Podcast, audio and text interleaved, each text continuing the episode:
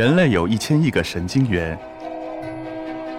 宇宙可视直径至少九百二十亿光年。从无限小到无限大，在中科院 SELF 讲坛一起探索未知的世界。本节目由中科院 SELF 讲坛出品，喜马拉雅独家播出。亲爱的同学们、老师们，大家下午好，我是刘轩，来自中国科学院动物研究所，是一名从事动物生态学研究的科研工作者。首先，我非常感谢，也非常高兴能够来到格子论道，和大家聊一聊我的研究工作。其实说起我的研究对象啊，多多少少呢有点特殊。大家呢先来看这张图片，海豚呢正在无忧无虑的在海洋中翱翔，但是它突然发现呀。它旁边的队友啊，变成了一只奶牛。当然，这是我在网上找的一张图片，它不是真实存在的。是想帮助大家了解我所从事的研究工作，我所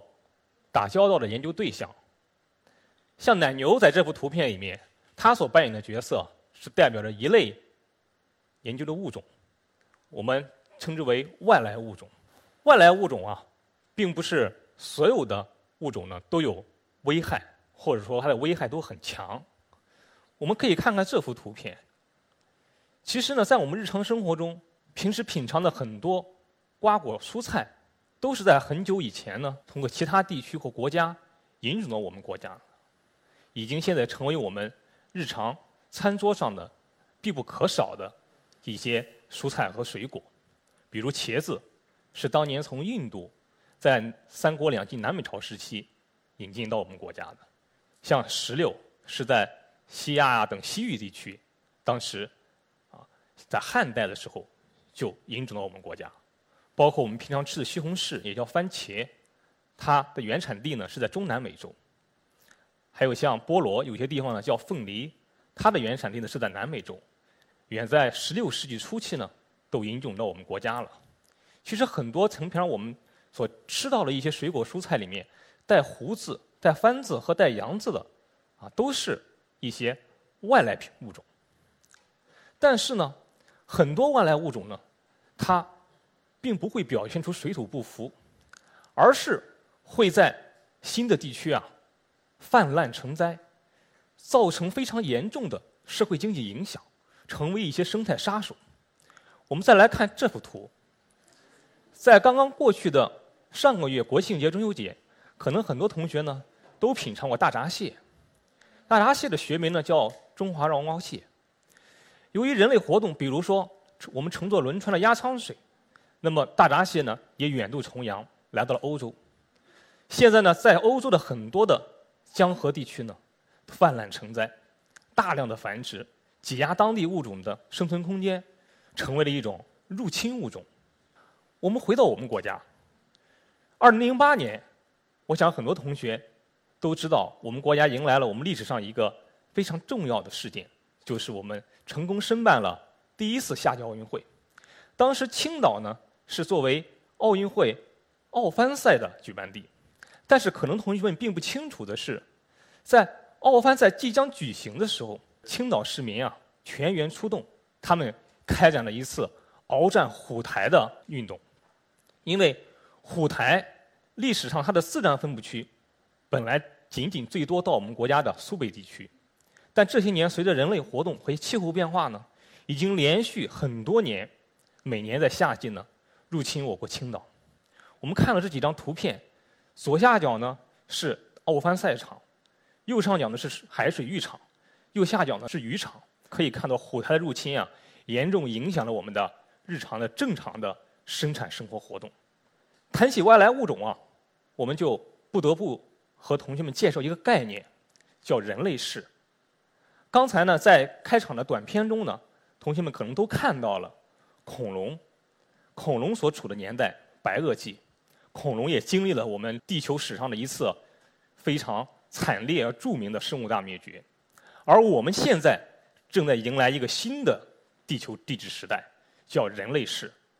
所谓人类世啊，就是人类活动。从来没有如此深远的影响我们的地球和生物多样性，因而，在人类世下，我们目前正在经历着地球的第六次物种大灭绝。而在此次物种大灭绝中，和人类活动密切相关的外来物种入侵，就是一个典型的代表，也是导致第六次物种大灭绝的一个重要的元凶。我们以蛙类等为代表的两栖动物，蛇类等为代表的爬行动物，还有鸟类、哺乳动物等为例，它们统称为一类动物，叫陆栖脊椎动物。自公元一五零零年以来呀，全球已经超过百分之二十五的物种的绝灭事件同外来物种入侵有关。现在有百分之四十一的受着濒危的物种呢，同外来物种的关系非常紧密。相比较大陆呢，岛屿对外来物种入侵尤其敏感。右边这些图呢，是一些全球比较知名的一些比较恶性的外来的哺乳动物入侵物种。三十种入侵的捕食兽类呢，已经导致全球超过七百多种脊椎动物的灭绝。我们看几个例子，比如说澳大利亚，我们大家都知道啊，澳大利亚是一个。生物地理非常特殊的一个国家，由于它独特的地理位置和历史的一些地质事件，造成了也孕育了澳洲非常丰富的特有的土著动物，比如说只有在澳洲看到的一些啊有袋类的动物。随着19世纪初期啊一些欧洲殖民者登陆澳大利亚呢，他们也带去了一些凶猛的狩猎物种，比如说赤狐、家猫。这些物种呢，没有在当地没有天敌，他们就很快的适应当地的环境，并且呢，对当地的一些小型的食肉类啊、小型的一些鸟类啊、两栖爬行动物啊，包括鱼类啊、昆虫啊、植物啊，大肆的进行捕食。那么就导致了澳大利亚多种小型的特有的珍稀的一些兽类的种群的快速下降，甚至灭绝。薛兔也是一个非常典型的案例，它是18世纪英国殖民者到澳大利亚去之后呢，他带去了薛兔，也是当时为了打猎用的。但是呢，薛兔它的繁殖力非常强，而且到达澳洲之后呢，它也没有天敌，到处挖洞破坏植被，挤占澳大利亚当地一些土著生物的啊栖息地，从而呢，很多物种因此而惨遭种群的快速下降和绝灭。加巴哥呢是一个鸟类入侵种。这个物种呢，它原产于爪哇岛和印度等中南亚地区，但是目前也在全球的扩张。这个物种的性情比较凶猛，特别喜欢去破坏其他的鸟蛋和巢穴。那么有的一些资料显示呢，它就导致很多入侵地的一些特有的鸟类，比如说拉岛灰亮鸟、像毛里斯求斯的长尾鹦鹉和马克岛翡翠等很多漂亮和珍稀的一些鸟类呢，濒临的灭绝。再给大家举一个爬行动物的例子。缅甸蟒蛇，它原产于呢东南亚地区，但随着宠物贸易呢到达北美之后，大约不到二十年，就入侵了很多北美的自然保护区，而且呢导致了当地很多小型哺乳动物，比如说浣熊、负鼠、山猫，这种群的快速下降。有一些物种，比如说野兔，我们现在野外已经很难见到了，几乎在野外已经绝灭了。同学们都知道。这幅图片里面是哪种动物吗？对，这是我们的小蝌蚪。那这个是什么动物呢？大家知道吗？它也是蝌蚪，但是呢，它不是很多同学讲的蛤蟆的蝌蚪，它是我们平常可能很多同学都吃过的牛蛙的蝌蚪。牛蛙呢，原产地是在北美的中东部。那么现在呢？随着水产养殖业的发展呀，在全球超过五十多个国家引种，很多呢，它逃逸到野外，建立的野生种群，成为当地的一个入侵物种。这是我当时在云南的泸沽湖地区寻找牛蛙蝌蚪和牛蛙卵的工作照。为了找到它们的繁殖场地呢，在泸沽湖的草海地区呢，连续开展了五年的野外工作。一开始呢非常难找，后来呢通过乘坐这个摩梭族他们当地的这个猪槽船开到草海的深处去之后，才发现这些牛蛙呀，它主要选择一些远离人类航道、同人类活动比较少的地方、停水植物比较丰富的地区产卵。它的产卵量非常惊人，大约平均每一窝卵啊能够产一万多枚，而且呢，它大量挤占我们当地一个特有的蛙类，比如滇刺蚵蛙的产卵场。现在啊，牛蛙产卵的地方已经很难见到我们当地啊滇刺蚵蛙的产卵地了，滇刺蚵蛙只能跑到周边一些次生栖息地、一些沟渠里面进行产卵，可以说对我们当地蛙的危害是很大的。而且呢，牛蛙的它这种危害呢。还表现在它的凶猛的捕食能力。我们可以看这几幅图，牛蛙呢，它可以捕食任何比它口小的这个生物，是一个典型的机会主义捕食者。我们看到左上角呢是牛蛙在捕食一个小老鼠的照片，中间呢是我是当时在云南调查牛蛙的食性的时候所发现的，它可以捕食我们当地的赤链蛇。我们都知道蛇。可能很多同学都认为是蛙的天敌，但是牛蛙呢也可以捕食我们当地的蛇类。右上角呢是牛蛙在舟山群岛啊捕食小龙虾的照片。左下角呢我们可以看到，这是我们北京一个网友一个摄影爱好者，他在我们的紫竹院公园拍摄到了牛蛙捕食麻雀的照片。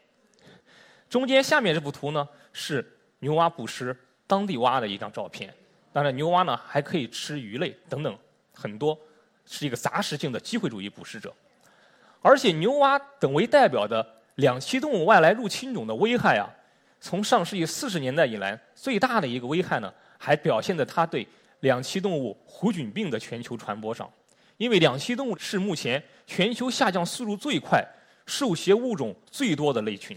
下降速度之快、受胁物种之多，居各陆栖脊椎动物类群之首。但是很长时间以来呢，科学家找不到。两栖动物，也就是蛙类，全球快速下降的原因，直到上世纪九十年代末，那么在澳大利亚呀、中南美洲等一些病蛙和死蛙的皮皮肤表面呢，又提取出一种真菌，后来经科学家鉴定的是一种弧菌，弧菌所导致的弧菌病是引起此次两栖动物全球快速下降的一个重要原因。而牛蛙等很多两栖动物外来物种呢，它可以携带这个菌，但它却不治病，成为一个天然的宿主。那么，弧菌病的传播呀，已经导致全球超过五十个国家五百多种两栖动物的种群的快速下降，其中九十种动物已经永远的离开了我们。其实，不仅仅是野生动物疾病，外来物种入侵啊，它可能还会传染一些人类的疾病。特别像在今年新冠疫情爆发之后呢，我想大家从来都没有如此对社会卫生、公共健康如此大的关注。其实很多。外来物种啊，比如说鼠鼠类等为代表的啮齿类动物，它可以传播鼠疫啊、出血热；像蚊虫类一些，它们可以传播一些虫媒病；还像螺类，像左上角呢就是一种外来的螺类，叫福寿螺，这是它刚刚产的过的卵。福寿螺呢，它可以携带管源线虫病，而管源线虫病呢，严重的时候可以导致我们人类死亡。还包括我们经常在宠物商店看到的这个红耳龟，俗称巴西龟。它也可以携带一些感染人的，比如说 高致病性的沙门沙门氏菌。而且呢，我们说目前随着全球化的时代，随着我们国家和国家之间以及不同地区之间经济贸易往来的不断的增加呢，外来物种入侵的速度呢也在逐渐的加速。右边这幅图呢，就是来自英国秋园的一组数据。我们可以看到，从2016年到2017年，短短的一年时间啊，以外来植物为例，全球接近增长了。超过百分之五十，因而包括我国在内的全球很多国家呢，都已经将外来物种入侵防控提升为事关国家生态安全建设中的一个重大发展战略。在上个月，我们全国人大也刚刚啊公布了《中华人民共和国生物安全法》。在这本法律里面，多次提到了外来物种入侵防控的重要性，可以说已经将外来物种入侵啊。提升到我们国家的一个重大的发展战略了。我们每个人该如何在外来物种入侵防控这个过程中，能够做一点我们自己力所能及的事情呢？其实呢，也并不难。就是我们大家呢，可以适当的注意我们平常的一些行为，能够改变我们的一些生活方式，也许呢，我们就能够为外来物种入侵的防控呢，贡献我们自己的一点力量。那么，为了不让外来物种入侵，是不是我们什么都不吃、什么都不喝、什么都不引进呢？肯定不是。比如说，很多引进动物，我们在养殖过程中可以更加生态、更加科学的去养殖。我们不要去选择那些他们适宜的栖息地周边去设置养殖场。在养殖过程中，我们可以通过更加严控的监管，防止它们的逃逸，降低它们进入到野外的机会。相比较养殖呢，可能宠物的饲养和我们很多同学都更加的息息相关。其实我也非常喜欢小动物、小宠物。很多同学可能家里面也也养过一些各种各样的动物，比如说蜥蜴，比如说壁虎等等为代表的爬行动物，现在在就非常的流行。我们在养殖过程中，大家一定要注意，不要随意去弃养，特别是不要把它们释放到野外，因为它们一旦进入到野外之后，就有可能在野外建立种群，进而呢入侵成功，成为一个入侵种，影响到我们。当地的其他物种，还有呢，这是一个典型的啊宠物饲养的一个案例。可能很多同学都看过卡通片《皮卡丘》，里边的主人公非常的可爱。但是左边这个动物呢，它并不是皮卡丘，而是一种非常凶猛的兽类的入侵种，它叫刷尾负鼠。我们看到 B 图就是刷尾负鼠和另外一个啮齿类或者鼠类的入侵种屋顶鼠。正在捕食新西兰的画眉，这个物种啊，由于皮毛等需求呢，入侵到全球很多地区，也对当地的生物多样性啊，造成了非常大的压力。还有呢，就是我们可能很多同学也了解的一些放生活动。其实放生活动啊，并不是我们国家独有的，也不是佛教独有的，它在全球很多地方，比如说欧洲啊、澳大利亚、东南亚呀、北美啊，包括其他一些宗教呢，都存在一些法事和放生活动。本身放生活动并没有问题，但是呢，在放生过程中，有的时候呢，可能我们在物种选择上无意识的把一些外来物种释放到野外，从而间接呢造成了一些外来物种入侵的现象。所以呢，我们在平时的以参加类似的活动过程中呢，也尽量不要把外来物种呢释放到野外去。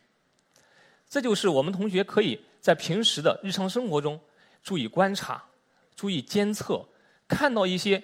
大家不熟悉，可能是一些外来物种入侵的，及时向政府部门啊，向我们科研部门啊进行及时的反馈上报。这样呢，我们可以尽快的找到目标，把这些外来物种的入侵风险呢入降低到最低，把它们防控到外来物种入侵阶的早期阶段。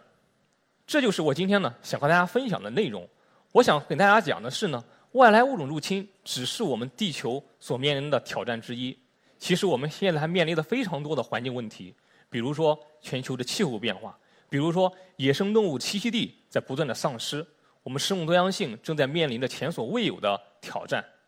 我希望我们大家每个人呢，从今天做起，从一点一滴的小事做起，从自我做起，来保护我们人类共同的家园，保护我们的地球，保护我们的生物多样性。其实。也是我们保护我们人类自己。谢谢各位同学。